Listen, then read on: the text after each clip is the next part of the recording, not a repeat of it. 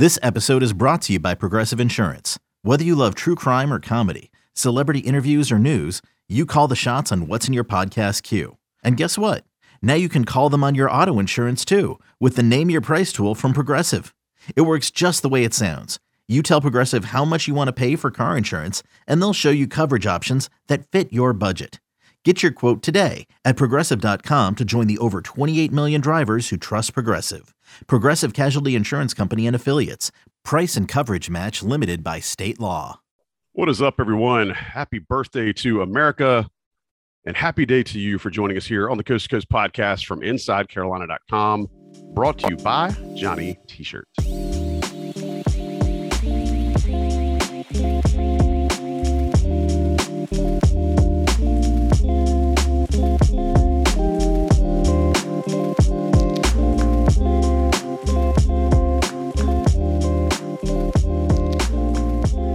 Right, all right, all right. I am not Matthew McConaughey. I'm Joey Powell, your host for Inside Carolina's Coast to Coast podcast. Coming at you again. Sorry, we had to take last week off. Uh, Sherrell was out helping develop a new Powerade flavor, so he was unavailable.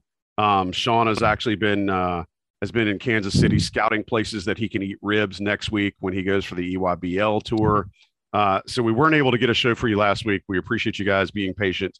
I did tease on the message boards that we have uh, this show coming with a lot of content, and I'm working on something else special for you guys that I think you're going to like. Uh, so stay tuned for those. But for tonight, we're glad that you're here as we record this here on the eve of our country's Independence Day. I uh, hope that you have celebrated in whatever fashion that you're going to celebrate. Um, as Americans, you know, we like to blow stuff up on July the 4th. So I hope that you've done that and saved all of your limbs and appendages. But with me, as always, to make this show what it is, Sean Moran, all the way from the left coast. Sean, how are you? Is it still July 4th where you are? Yep, still still July 4th. Still some fireworks to to go. Awesome. And uh, glistening with his beautiful podcast glow, Sherrell McMillan. Sherrell, how are you? I'm good. Excited to be back after we took last week off. So ready to talk. Yeah, Sherrell, Sherrell had a milestone birthday recently. Uh, we won't say how old he was, uh, but it rhymes with Smorty. Uh, so congratulations on reaching another trip around the sun, Sherrell.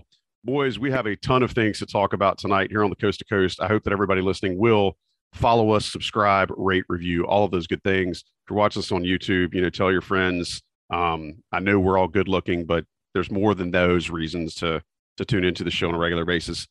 Last time we came to you was in emergency fashion talking about Pete Nance and the Northwestern grad transfers uh, commitment to North Carolina to play the four spot for the Heels next year. We had talked about what that might look like. Uh, Sean and Sherrell have given great analysis on that. Guys, one more time, is there anything else you want to add uh, now that we know that Pete Nance is officially uh, in Chapel Hill, has joined the team, and will be a part of the roster? Sherrell? Particularly, I just think, again, this goes back to a North Carolina team that now seemingly has, you know, no holes, no known holes. in that there's a backup center now, also a potential starting four, and then it it kind of spreads everybody else throughout the roster and creates a lot of balance. So just a huge pickup. And then I mean he, he was on campus two days later, so he's already uh, like we talked about before, getting used to being on campus, learning the culture, and you know the early reviews from what people have said publicly and what people have said privately is that it's kind of a home run. So um, early yet, but it, it, seems to be trending in, in, a positive direction and just a really good signing for North Carolina, all things considered that late um, into June. I'm going to hereby say that on this show, we will not compare him in any way, shape, or form to Brady Manek because I think that's going to be the, the low hanging fruit for most folks when they're making uh, analytical comparisons next year. So we're not going to do that here on this show. Sean, I would like to ask you specifically, though. The official team social media handles put out some uh, quick video work of the first practice they had during the summer, and I saw a Pete Nance with a little bit of a crab dribble uh, and his six ten long legs, you know, making what looks to be like was step and a half to go from the free throw line to the lane, but it looked good. It looked smooth. Is that something we can expect to see that maybe we didn't see in his game because he played for a plotting offense in Northwestern?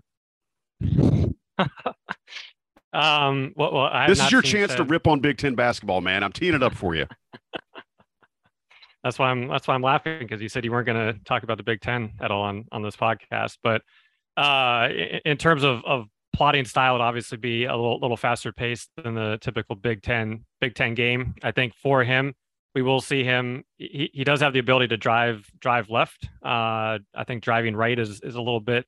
He's not not as comfortable. So I think if he catches the ball from the perimeter and somebody comes running at him, he can he can get to the rim and really one one dribble just given given his length. Uh, so looking forward to seeing seeing that. Maybe seeing some things that he didn't show in the in the Northwestern offense. Um, and then I think as we've said countless times the main question mark will be defensively. How does he how does he perform? But in general, Sherrell hit it hit the nail on the head. He offers a lot of uh, positional flexibility with the team and the talent, and I think for myself and I would assume the majority of other Tar Heel fans, it'll be nice after three years to have a team that is coming into the season with a legit number one, top five uh, resume and, and roster versus the last few years where even even last year was really until mid February uh, for them to get get rolling. So that obviously brings other other issues, but I think that can be something everybody's enjoying uh, as we look forward to the start of the season.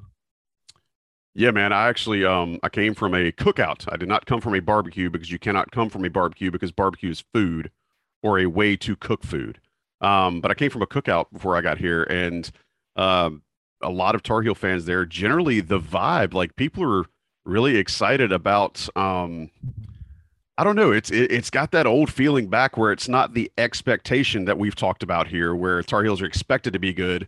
Like fans are actually, I, I think they're they're hanging over now, and they've got this they've got this vibe from seeing Pete Nance fill out the roster that they're really uh, excited about potential as opposed to this the old Tar Heel fan expectation of things being good. Now that may change once the calendar rolls over to November and they start playing, but um, either way, um, something else we well, want. Joey, go ahead. I, I was going to say to your point. I mean, look into Sean's point. Look at the last three years. That kind of um, expectation has not been there, and I think fans are a little reticent to to kind of go back there. and so it's this weird combination of like North Carolina should be really good and they're expected to be really good, but my heart's been broken the last three years. So I want to just hold off a little bit. I think that's kind of what you're seeing from the fan base, uh, which you, you articulated, which I, I think is a fair point. Like, yeah, they should be really good, but it's there's just that little bit in the back of their head, like maybe they won't be. So I think that's why it's like it's like a cautious optimism almost. So I and I've seen it as well. So that, that's a great point by you. Stove is still hot, right? Like uh, they're they're not they're not quite the uh, despaired fan base that the football fans are. Um, and, and, again, full confession, you know, I've, I've had the same feelings about Tar Heel football as well. Um, something I want to get to here, and it's important that we mention it, I think, because we would be doing a disservice to our listeners uh, and to IC subscribers if we did not mention it. But as we record this today, uh, a rumor has circulated, started primarily, from what I can tell, unsourced by, or at least the source wasn't, you know, wasn't alluded to, but it seems to be started by a writer for another site, um, and it's not a 24 7 site, uh, pertaining to GG Jackson and the potential of him ending up at South Carolina and decommitting from North Carolina. So, again, we're not trying to give credence to that rumor at all. Uh, I, am going to let Sherrell speak to it a little bit, but more so, we're acknowledging that we know the rumor is out there and, and we feel like we would uh, not be doing a, a, a, service to our listeners and IC subscribers if we didn't at least say, hey, we know it's there. This is what we know. So I'm going to shut up. Sherrell, have at it, man. So I, I like to start with the the facts of the case. So obviously he is committed to UNC. He made that decision in April. Um, basically, we all agree that he came down to Duke to some degree, but mostly South Carolina and North Carolina. And South Carolina was dealt a major blow when Frank Martin was fired. Um, at the time, there was a lot of, I don't want to call it pressure, but a lot of people in Columbia wanted him to stay home and be kind of the A'ja Wilson of men's basketball um, at South Carolina. And um, there have been conversations going back to probably January, I think is really the first time I really heard it about him reclassing into 2022, coming to school year early, which puts him eligible for the draft next year, which means he could be in the NBA. Um, basically, at that point, it was like 18 months. So it'd be a calendar year from now, essentially. So there's the background for that but he did commit to UNC. And all along, kind of the folks we talked to from the very first time, you know, we kind of mentioned GG more than a year ago, probably about 14, 15 months ago. Um, it was Carolina, Carolina, Carolina, maybe South Carolina. That was pretty much it the whole time. So these two schools have been linked to him for for some time. I think I came out and said it more than a year ago. I was like, I'll be surprised if he goes anywhere but South Carolina or North Carolina. So I, I give all that background to say these schools were, were in it deep with him. And I think um, when you're the number one recruit, recruit in the country, which he is close to being consensus, he's not quite yet, but I think he'll probably get there soon with the way he's been playing and developing. People are going to call you, whether it's the G League, um, whether they should or not, other schools, you know, in basketball and football, the whole commitment thing means a little bit different. Uh, decommitments have seeped over some into basketball, but not nearly as pervasive as they are in football. Um, so the number one player is going to get recruited whether he's committed or not. So that's part of what goes with having a number one recruit uh, committed to your school. As far as the rumors go, you know, um, if if GG and the family um, wanted to shut this stuff down, you think they would do it? Um, as far as you know, picking a high school, um, making a decision in that regard, and maybe they're close to doing it. But that's why this stuff continues to persist and it, it does make you wonder um, that this keeps coming back over and over again. Is it a we're not all on the same deal, same page deal? Um, is it a situation where just having difficulty making a, a final decision? I mean, I'll take I'll take myself as an example. Not nearly as important, but we looked at like 40 houses before we made a decision, and then we offered them one and tried to get another one. Like it's very these decisions are tough. These life changing things. Um, so I said all that to say I understand um, kind of where the rumor came from, I think, and, and why it came. Whether or not it is accurate, um, you know, frankly, I don't know. I don't think it is, but this is recruiting, man. Crazy stuff happens all the time. Uh, typically, it doesn't happen in North Carolina. I don't think North Carolina's ever had a decommitment. J.R. Smith is probably as close as it comes, and he went to the NBA. Um, JamesOn Curry was going to Carolina, but then he had a, situ- a legal situation. Those are only two I can think of in the last 20 years uh, really last 22 years, I guess now, um, that come close to a decommit. So all that to say, we'll see. Um, at this point, I still expect him to eventually enroll at UNC. Um, but you know, I don't think people are making things up for no reason. I think you know they're. If you reported that, I think there's there's got to be something there. Um, so uh, we'll see what happens. And I don't mean to make people think that we're saying that GG's decommitting or anything because we're not. I, I, still think he ultimately ends up at UNC, but um, and I don't mean to to carry on for a long time, but we deal with rumors all the time throughout the offseason, transfers and people signing here and people getting released here and um, people deciding that they're going to decommit, all kinds of stuff that we hear. you'd be surprised. Some of the best players in Carolina history, some of those rumors were attached to. Um, so it's something that we do track. We don't usually say anything because most of the time none of, none of them come to fruition. Um, but we are monitoring it. We're, we're talking to people, we're reaching out, and uh, when we have something concrete, um, we will we will let you know. But uh, everything that GG has said publicly is that he wants to be at UNC and in 2023. So that's as much as we have to go on right now. I think the biggest thing to take away from what you just said, at least from my ears, is that if something changes, you know, you never say never. Uh, you, you you're never gonna you're never gonna be able to make everything static. And Sherrell is not a soothsayer or someone that can read the future. But what I will say, and I will toot inside Carolina's horn here, um, you know, we meaning inside Carolina's staff, but specifically uh, you, Sherrell, have been very consistent in uh, and sharing what you know. And I think even right before that, you know, right before GG's commitment, there were some folks saying other things. So uh, I would say if Sherrell says it, then I would tend to believe it. Uh, for those who are listening and, and watching the show, take that as you will. Um, can't really plan for the future, but you heard what Sherrell said.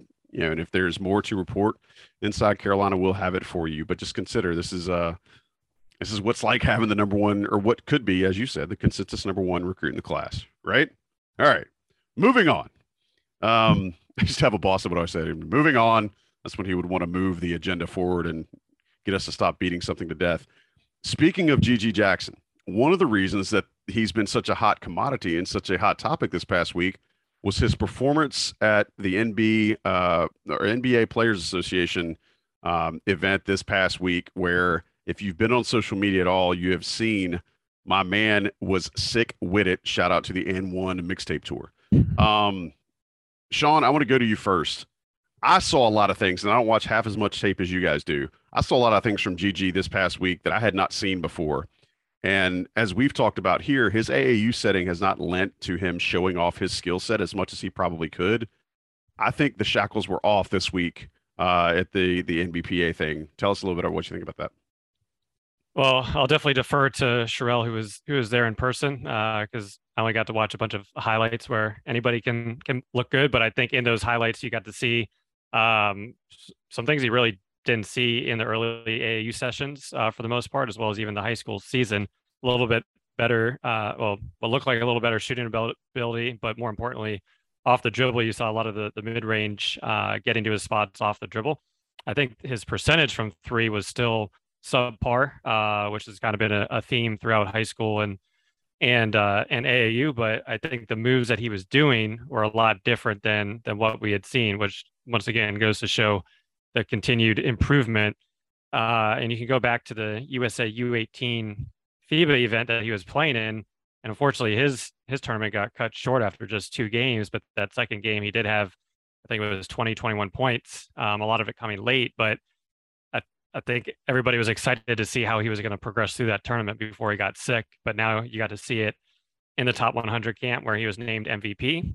Uh, and usually these the NBPA top 100, you're bringing for the most part the best of the best, uh, bringing in different guys from shoe circuits a few guys weren't there with the USA U17s going on, but still a very talented group. So we'll love to see uh, or hear from Sherrell in terms of what he he looked like going through the full games.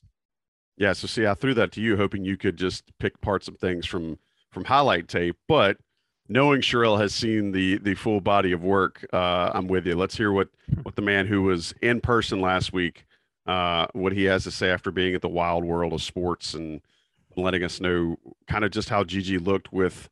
Uh, first off, take a step back. Sherrell, who all shows up at this at this event? Who are the who are the players that are invited?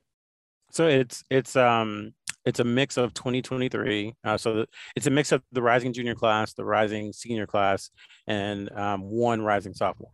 Uh, so pretty much those are the guys it's a little bit um, it's a little bit diluted compared to what it used to be. Uh, probably, I'll say before USA basketball really became like a thing again, around 2011. Um, but there used to be legit, pretty much the top 100 players in the country. Now, it's more like 60 of the top 100, maybe like 50 of the top 100. Mm-hmm. Um, but it's still a very valuable camp because a lot of these guys, uh, even though they're playing more, they don't play against each other because some mm-hmm. of them are on different circuits. Um, but you you are missing some of that top tier talent, like you know Carter Knox and Ian Johnson, uh, Ian Jackson, and, and Trey Johnson, and a lot of the guys who are in Spain, or, or some of the guys who got cut from that team, the the USA team did decided not to go because they've got two evaluation periods over the next two weeks, and it is a very long. Um, I want to call it grueling, but it is an involved camp. They got there on Sunday night slash Monday morning. They have seminars Monday and Tuesday, pretty much all day. There's a three on three tournament. Um, and then they have games all day Wednesday, um, all day Thursday, and then um, towards the end on Friday with the championship game. They're all played with NBA rules, so they're very long games. They're all 48 minutes with a running clock, 12 minutes a quarter. Um, so the guys, they're it's a little different for them, um, getting used to that. And everybody plays two games a day, so that's kind of the setup. Uh, as far as like personnel, uh, NBA executives are, are allowed there from Tuesday through Friday. So executives and scouts and you know pretty much everything. Adam Silver was there on Wednesday and spoke to the campers. That was kind of a big deal. Uh, I, I, can't remember him ever being there. And then college coaches were allowed in for pretty much a 36 hour window. Uh, I guess it's closer to 48. They uh, showed up on Wednesday morning at eight, and they could watch until uh, Thursday afternoon at five. And so that basically consists of two sessions of live games each day. Um, the North Carolina staff, all four uh, coaches were there. And then um, they stayed for the first three sessions. And then it typically gets pretty ragged by the fourth day that afternoon. So uh, didn't see anybody from UNC there Thursday afternoon. And feel like they they saw what they needed to see. So that is the setup of what NBPA uh, camp is. Um, as far as GG Jackson, um, he was he was pretty phenomenal. Um, and I know the percentages maybe don't show it, Um, but you can see how his game is continuing to evolve. It's, it's like aggressive expansion is what his game is right now. It's like every time there's something new or something different that he either couldn't do before or hadn't perfected before. This time it was attacking the basket. It, it was as if him and his, you know, his dad and his mom and his trainers and um, his coaches said, "We want you to show the country that you can attack the uh, attack the basket on every play," because pretty much, you know, um, he was there were times where he was running point guard, honestly. Mm-hmm. Um, now I'm, he's not going to be a point guard at the next level. That's not what he is or what he can be. Um, but he he's improved his handles that much that he can do it in spots. And pretty much it was a lot of um, there was some isolation, but there was a lot of movement. He was the ball handler a lot of times on pick and rolls, uh, which is a, a, new development. And so he was in kind of a four or five uh, pick and roll with uh, Aidan Sherrill, who's the big on that team, or Jaron Stevenson, who was the other big on that team, and they were just kind of carving guys up with that. Um, the other thing I liked about him is that it was it was there were some moves with the ball in his hand, but a lot of it was going downhill. So he would make maybe one or two moves at tops um, most of the time when he was successful. When he had some issues, when he had some turnovers, is when he went from a hesitation to a crossover behind the back. When you start adding, you know, different combos, that's when he ran into issues. But when it was a quick hesitation pull up or a quick hesitation drive or a quick hesitation crossover into a spin, all that stuff was was on point, man. It it, it really is striking to see how far it's come in six or seven months. Um, so again, when you start talking about him as a 2023 kid, it's like, man, if he continues to develop like that in high school in a controlled environment, um, in a good place for development, when he enters college, you know, maybe he's going to be a little bit more ready than we initially thought. But again, if you look at it as a 2022, then it's like some of that development might not come because he's going to be, you know, playing against grown men immediately in a couple months. But um, overall, really good camp. I think the the negatives were sometimes getting a little sloppy with the ball handling, um, some of the turnovers, but a lot more positive than negative. And his motor was was running high too. He wanted to show that he was the guy. I loved again. I, I wasn't there, but I saw some of the things you just talked about specifically with him going downhill. But uh, some of the contested shots he was hitting uh, with guys all over him, moving like you said downhill. Some of them moving to his left, uh, a little crossover, sh- jump shots from the elbow, that kind of stuff again, I, I don't see half the stuff you guys do, but trying to speak for most of the folks in the IC audience and our listeners, that stuff was tasty. Um, is was there it, again in a team setting? Did you see some things otherwise with with regard to like facilitation or um, non-offensive stuff that you know? Again, maybe you don't see in an AAU setting, or maybe you didn't see with his AAU team because of the personnel. Really, just mentality. I know that we, we start talking about intangibles, it gets kind of shaky, but just the fact that he came out in the first game, I think the first couple, first possession or two, grabbed the rebound, pushed the ball up court, was kind of telling people what to do. Um, he has been for, I would say, the majority of his high school career, kind of a, a quiet, non-vocal leader. I mean, his coaches have said that. He said that in the past, and I think this time, you know, he went out and wanted to be the guy, and he was very vocal. He was he was telling people what to do, just kind of dominating. You know, people always talk about how they want like the alpha on the team or whatever, mm-hmm. um, and he was definitely that with his particular team, and it showed uh, because you know they went undefeated and ended up winning, um, you know, the whole thing. So I thought that was important. Uh, he battles on the boards, man. Um, at one point, I thought that may be an area of concern for him, um, but he can he can get on the perimeter sometimes, and you're like, okay, you know, you're you've got some skills that are burgeoning in that in that area, but you can really make an impact down low. And so he might forget for three or four minutes, but then he would go back there. And then he's a good shot blocker as well. Um, there wasn't a ton of like switching onto guards in this particular um, camp. His coach was Justin Anderson. He used to play at UVA. Um, uh, really coveted a UNC offer, but it just never didn't quite work out that way. Um, but uh, you know, they didn't, like I said, they didn't do a lot of switching. But learning from someone like Anderson, who uh, probably was a little bit ahead of his time as mm-hmm. one of mm-hmm. those big athletic, you know, would have been a, a four, a true four. Um, now, uh, I think it was good for him, and it, he just had a good camp um, overall. Just, just a really, really good camp. And I, I don't, I'm trying not to I'm trying not to praise too much. That's why I'm ch- choosing my words carefully because it was really, really impressive. And I don't want to dial up the hype meter even more because the kid's already number one. Yeah. But I mean, it, it was really impressive. You well, you, you do a pretty good job, like you said, of picking your words and and and trying to keep yourself from being a prisoner of the moment. Um, Sim Wilcher, also one of those guys that was there. Uh, talk a little bit about his week. Obviously, he wasn't getting the headlines that um, you know that that Jackson was, but can you share a little bit about maybe what what you saw from him? And Sean, I'm going to ask you the same thing uh, when Sherrell finishes up.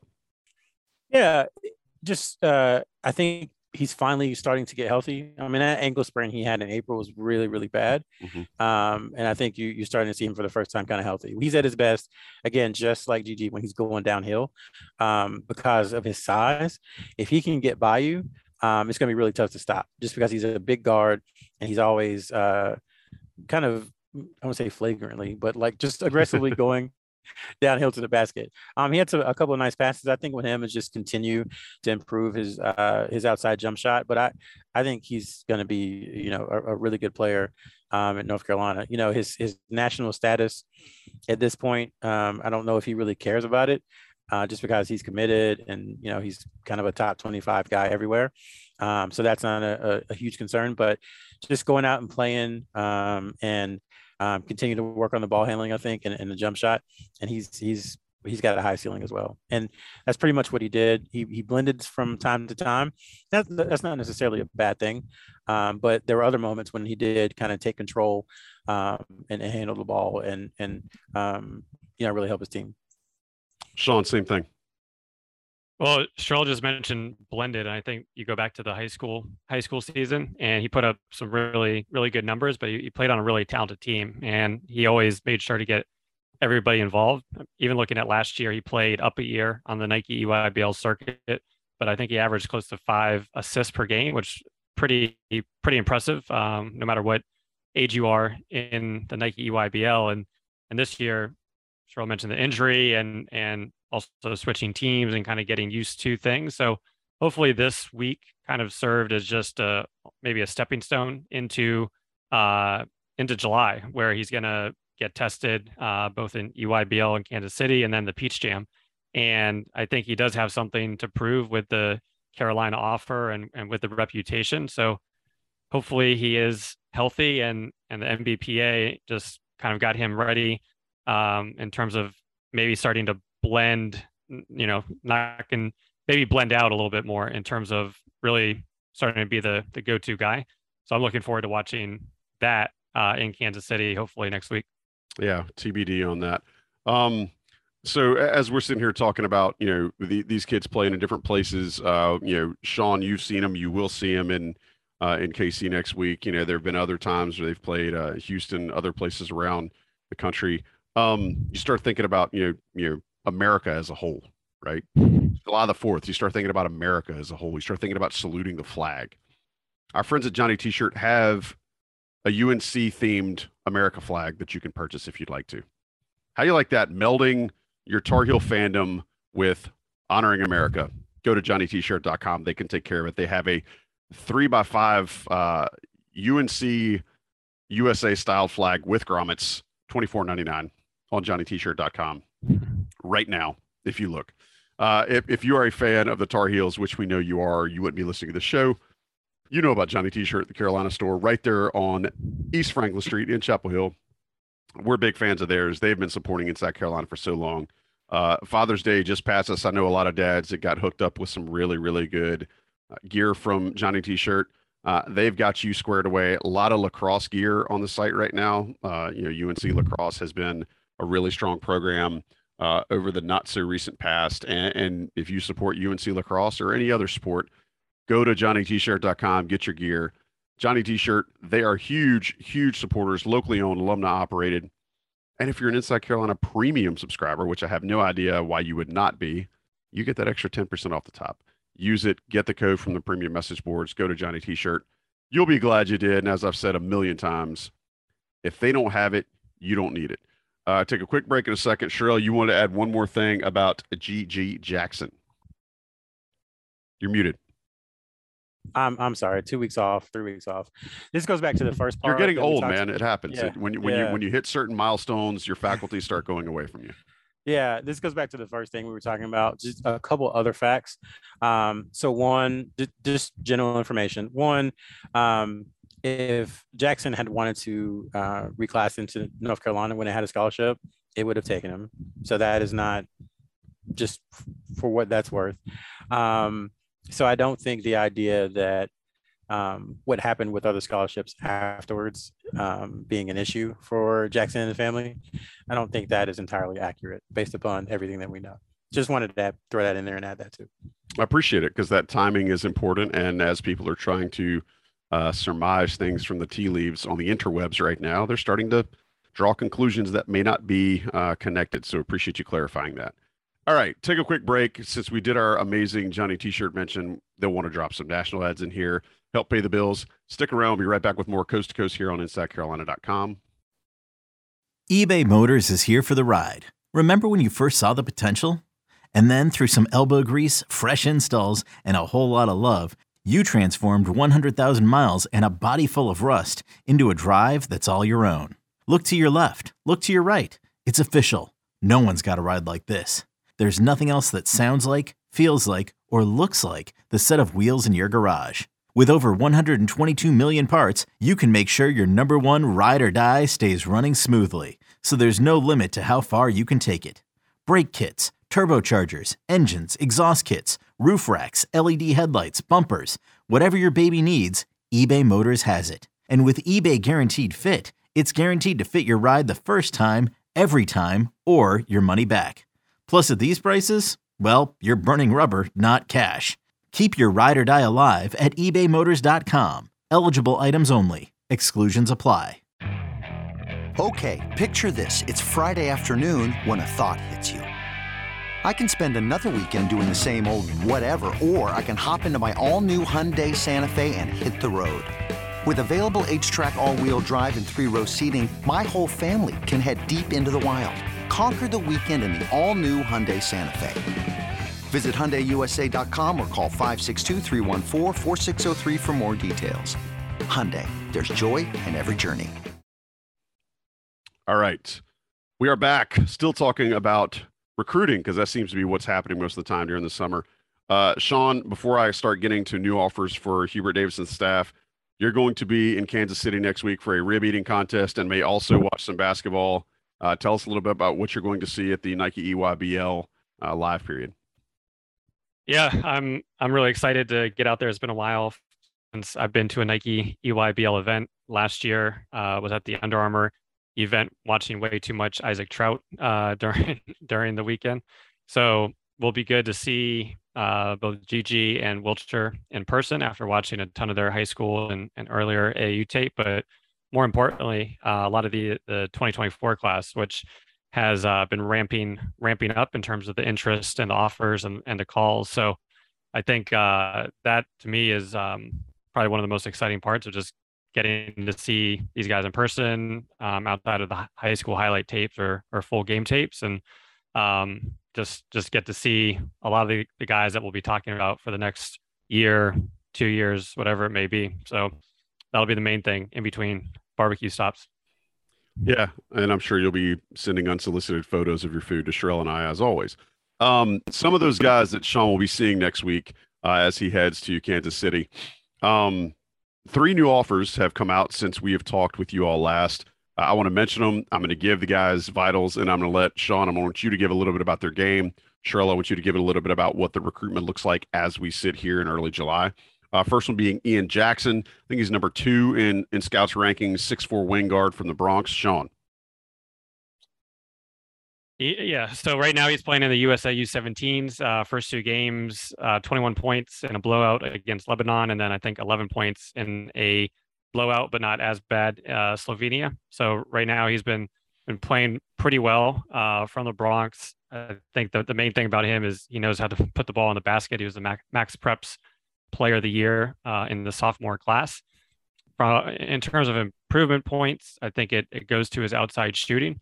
Uh, that has been an area that he struggled at, uh, I'd say last year, but once again, he's just going into his junior year. And I think already starting to see signs of that, whether it's been in, in AAU or some of the summer, uh, summer camps that he has been playing in. So really, I mean, he, he is a an athletic scorer that is that is extremely aggressive on both sides of the ball.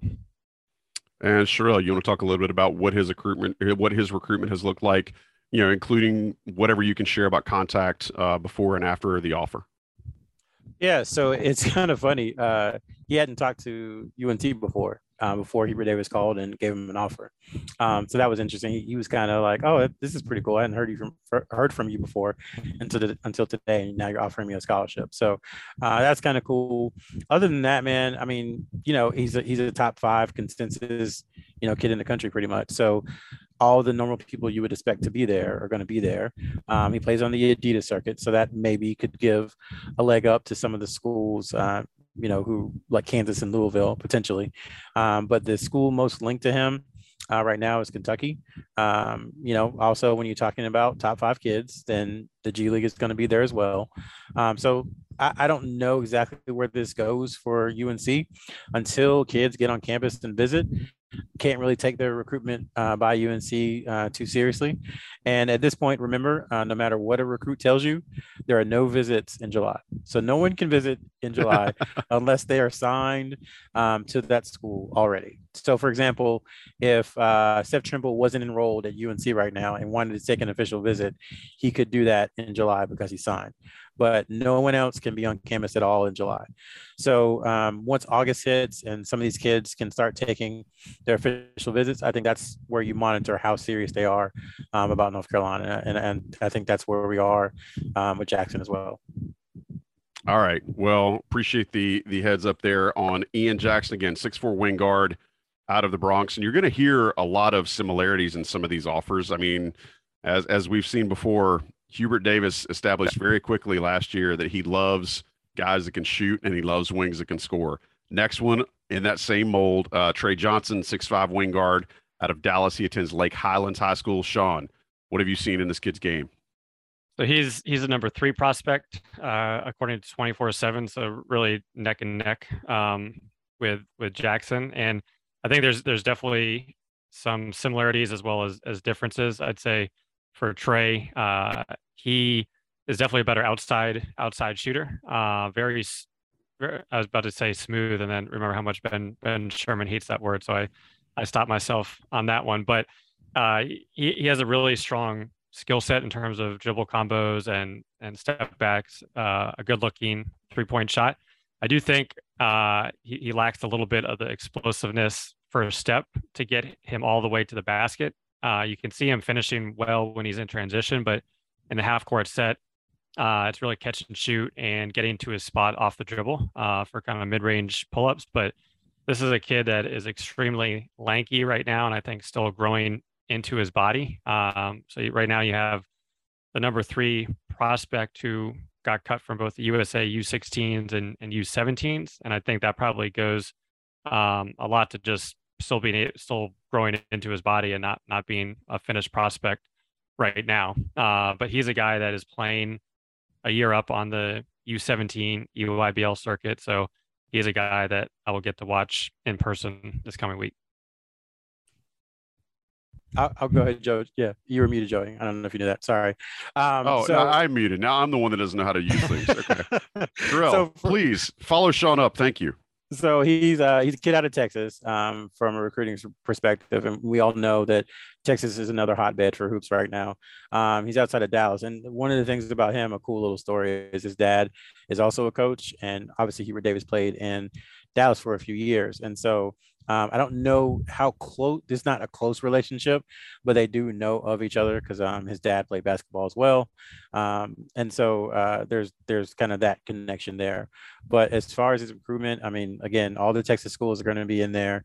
Um, all the Midwest schools, Kansas, Oklahoma, uh, Arizona, pretty much anybody in that part of the country has already offered. So it's going to be the same things that we said about Ian Jackson in that when you are um, rated the way he is, um, with the skills that he has, you're going to attract every great college, and then you're also going to attract pro options. So um, not only will North Carolina have to recruit uh, against you know Texas and Texas Tech and Texas A&M and Kansas and Oklahoma and Oklahoma State and Alabama and on down the line, they also have to recruit against the G League more than likely. So um, that would be both of these would be tough pulls. Hubert Davis has done it; he's proven that he can do it. Um, but again, until these guys actually get on campus, um, I think it's uh, probably best to temper expectations about how involved North Carolina can can be. Um, we saw that another player who recently uh, UNC was was in on and really we thought had a chance with in, in Buzelis um, didn't get on campus and ended up going to the G League. So I really think that that campus visit is a big line between those who are really serious about North Carolina um, and who are serious about potentially going there, and maybe those who you know might like it but don't have uh, really serious intentions on on attending there. I'm considering establishing like a set of ground rules or rules of engagement for this podcast, and that would be one of them. Like, don't take a UNC recruitment seriously until said prospect visits campus, because more often than not, man, you're right. Like, it just it doesn't become real until they actually show up. Um, all right, next, and, and this is this is one that it was it was really cool to see, uh, even on a holiday week or, or week at the NBPA it was good to see Hubert Davis get up off of that thing and offer James Brown, uh, 6'10 power forward out of Chicago, St. Rita's. Sean, talk about the big man's game a little bit. Always good to see a Chicago player offered and, and definitely a guy, um, right, you know, without knowing really anything about the recruitment that, that probably has much more of a chance on visiting than past uh, Chicago players offered by by UNC. But uh, for Brown, you mentioned 6'10, uh, plays for St. Rita's. The really interesting thing about him is he, he, sh- when, when, you're watching him, you, you, on the highlights, you start seeing all these left-handed dunks, and you're like, oh, you know, is, is he a lefty? Uh, but then, then you see him hitting 12, 15 foot jump shots, shooting right-handed. Uh, so it turns out he's a natural lefty that shoots right-handed. So around the rim, uh, you're going to see a little bit of both and the ability to finish with, with either hand, the ability to hit a hook with either hand. Uh, not the most athletic of of players, which I think is great when you're looking at a big man in terms of him being around for more than more than one year in college.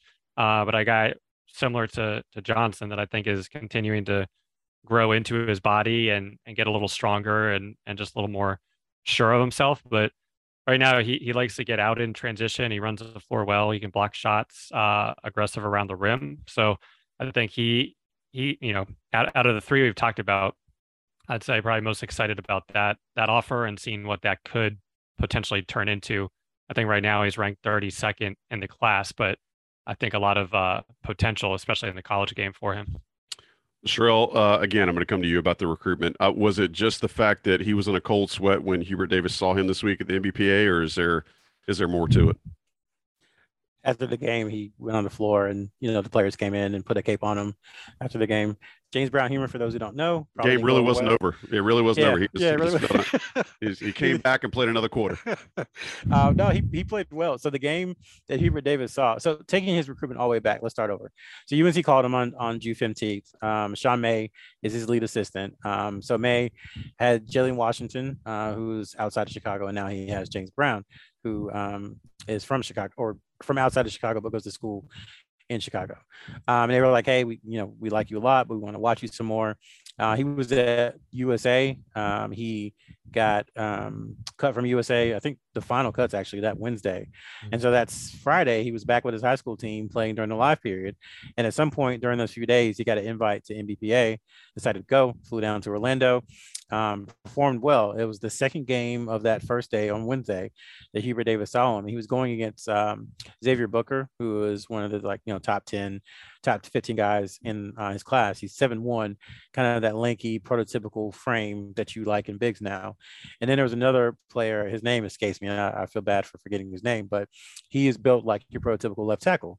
He was like 6'7", 305, and you know he, he could move, he could jump. So two very different styles of bigs, and he handled himself pretty well against both of those styles. He was able to um, uh, handle handle Booker to some degree. I don't think Booker scored but two points in that game. They weren't always on each other, but he had the the cover part of the time. He stuck his nose in there and rebounded despite being smaller um, than a couple of those than those two guys. And then you know he withstood you know taking kind of a beating uh, from the bigger guy in in the post. He had a couple nice layups. He ran the floor well. Really smart player. Always talking on the court, always pointing things out. And Hubert Davis offered later that night. So, you know, like we wrote in the story, he kind of saw what he needed to see. Um, as far as his recruitment goes, Illinois has a lot of built-in advantages with him. One is the home state school. That's always a big deal. One of his former teammates is signed or excuse me, committed um, to play at uh, Illinois. His the program director of his AU program, which is Mean Streets, is now an assistant coach uh, at Illinois. and then uh, and then St. Rita has another player. Um, I'm not gonna. His name is Andrews. I'm not gonna try. I was sorry. His name is Nogus, but I'm not gonna try and pronounce his last name. Uh, I thought you were gonna also, say his some other player on his team was Chief Illiniwek in the in the football season. I don't know. I, I want to say Nogus Indronitis. Yeah, bless uh. I'm, not, I'm not. I'm not sure if that's correct. Anyway, he's another top target for Illinois. So they've he's there's a lot of Illinois. I think they were maybe his first D1 offer, if not his first, um, definitely his first power, first power five. So there's a lot of advantages there with him.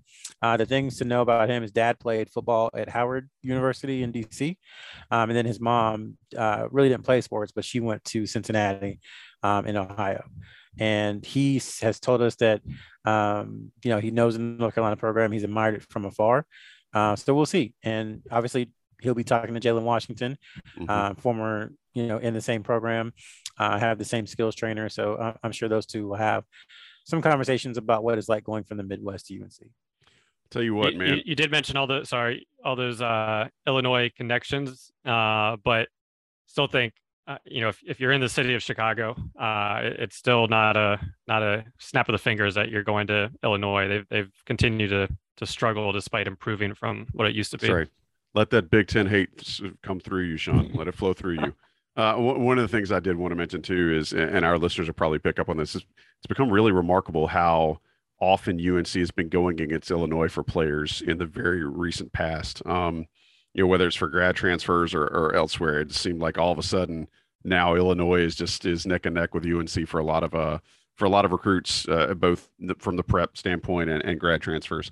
Um, the other thing to mention about these three guys, Ian Jackson, Trey Johnson, James Brown, uh, they will join or they join Cam Scott and Jared Stevenson as the other two uh, players of the 24 class that hold UNC offers that we can confirm right now.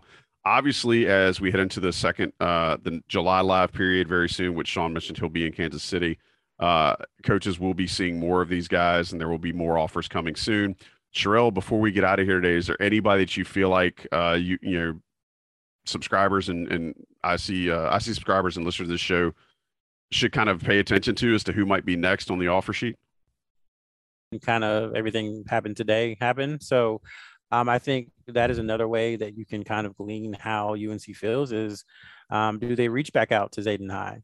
Mm-hmm. Um, if they feel that, that things maybe aren't going the way that they thought uh, with GG and his recruitment or his commitment.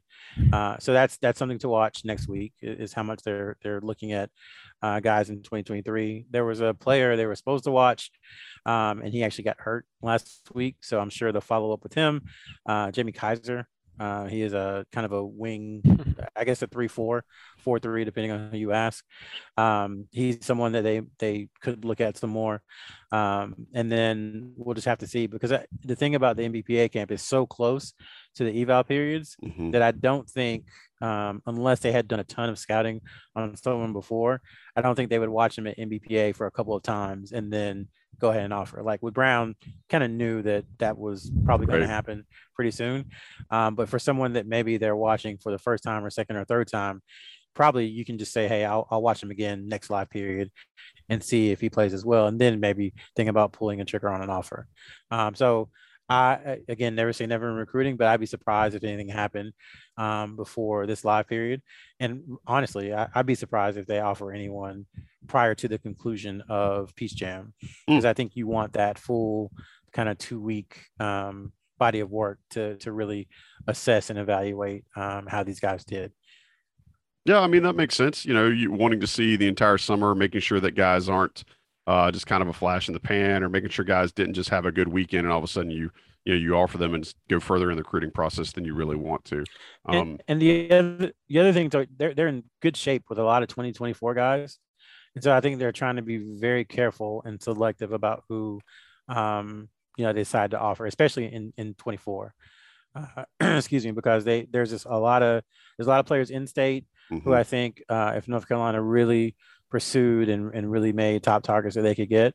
And then, you know, who knows what the kind of national feelers that they put out there with the offers to to Jackson and, and to Johnson. So mm-hmm. um, just you have to be real careful because I think the days of taking five guys in a high school class or six guys, I think those are gone. Yeah. Just because of the way the portal works. So I think you're you, know, five if you can get like five great players, but I think four is probably looking like a, a better number. Um, not because they couldn't get five or six guys in one class, but just why do that when you can, you know, kind of plug and play mm-hmm. uh, with guys from the portal. So just just something to watch out for. No, it makes more sense from a roster development standpoint. I totally agree with you. All right, Sean, give me one guy that you want to see this week that you have not seen in person before in Kansas City. Uh, that's a tough Just one. I'm going to go Cam Cam Scott. All right. Cam Scott, somebody who has been offered by UNC a six-five wing guard out of Lexington, South Carolina. Um, you know, Sean hopes to see him. So we will put you on the spot in the next episode, and I'm sure you'll have a good write up for IC once you get back and have seen some of these guys. Um, Sherrell, is there anything else you want to add before we get out of here today? Yeah, uh, from NBPA, Jarin Stevenson, who was on GG Jackson's team, he's one of the mm-hmm. other 2024 offers from UNC. Again, he is a uh, rising junior at Seaforth High School in Pittsboro. I was really, really impressed with him, man, because the question from a lot of people who, again, I'm not a scout, I'm a reporter who loves basketball. I don't mm-hmm. consider myself a scout, but from the scouting folks, a lot of um, the question marks were, you know, can he, does he have the motor to compete? You know, at that higher level? And does he have the physicality to compete at that high level with, you know, top guys in the country and then eventually, um, you know, with a major conference school, whether it's in the ACC or SEC or wherever? And I, I was just, I really was kind of blown away by him because, again, he was, you know, among the younger people there um, at NBPA. And physically, he held up, even though he's not nearly as developed or strong yeah. as some of those other guys. It was a mindset. And he was happily accepted his role as, you know, uh, screener, pick and pop, rebound, defend, block shots guy, which um, for his uh, AU team and for his high school, he doesn't get to play that role. He has to be Mr. Everything, Mr. Yeah. Facilitator, passer, dribbler, shooter. He has to do it all. So it was interesting to see on a team with GG um, and then with Aiden Sherrill, who started at the five. So it was basically Jackson at the three, Stevenson at the four, and Aiden Sherrill at the five. And so it was kind of nice to see Stevenson relish that role and, and do it well. Um, so I, I, for me, I thought that was a, a big uh, showing for him because the skill and the ability at his height, that stuff isn't really in question. It's still developing, but it's not in question. It was the other stuff, and I, I thought he proved it, you know, all week long.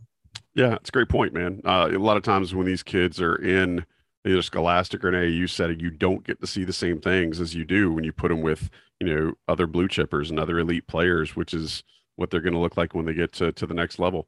Uh, Sean, anything you want to add before we get out of here?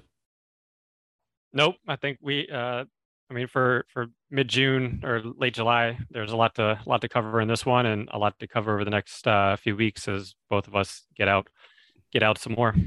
Well, as always, appreciate you guys making time for us. Again, if you're listening or watching this show, please rate and review us. We hadn't had any reviews on iTunes in a while. Y'all fix that. Go give us a review, five stars only.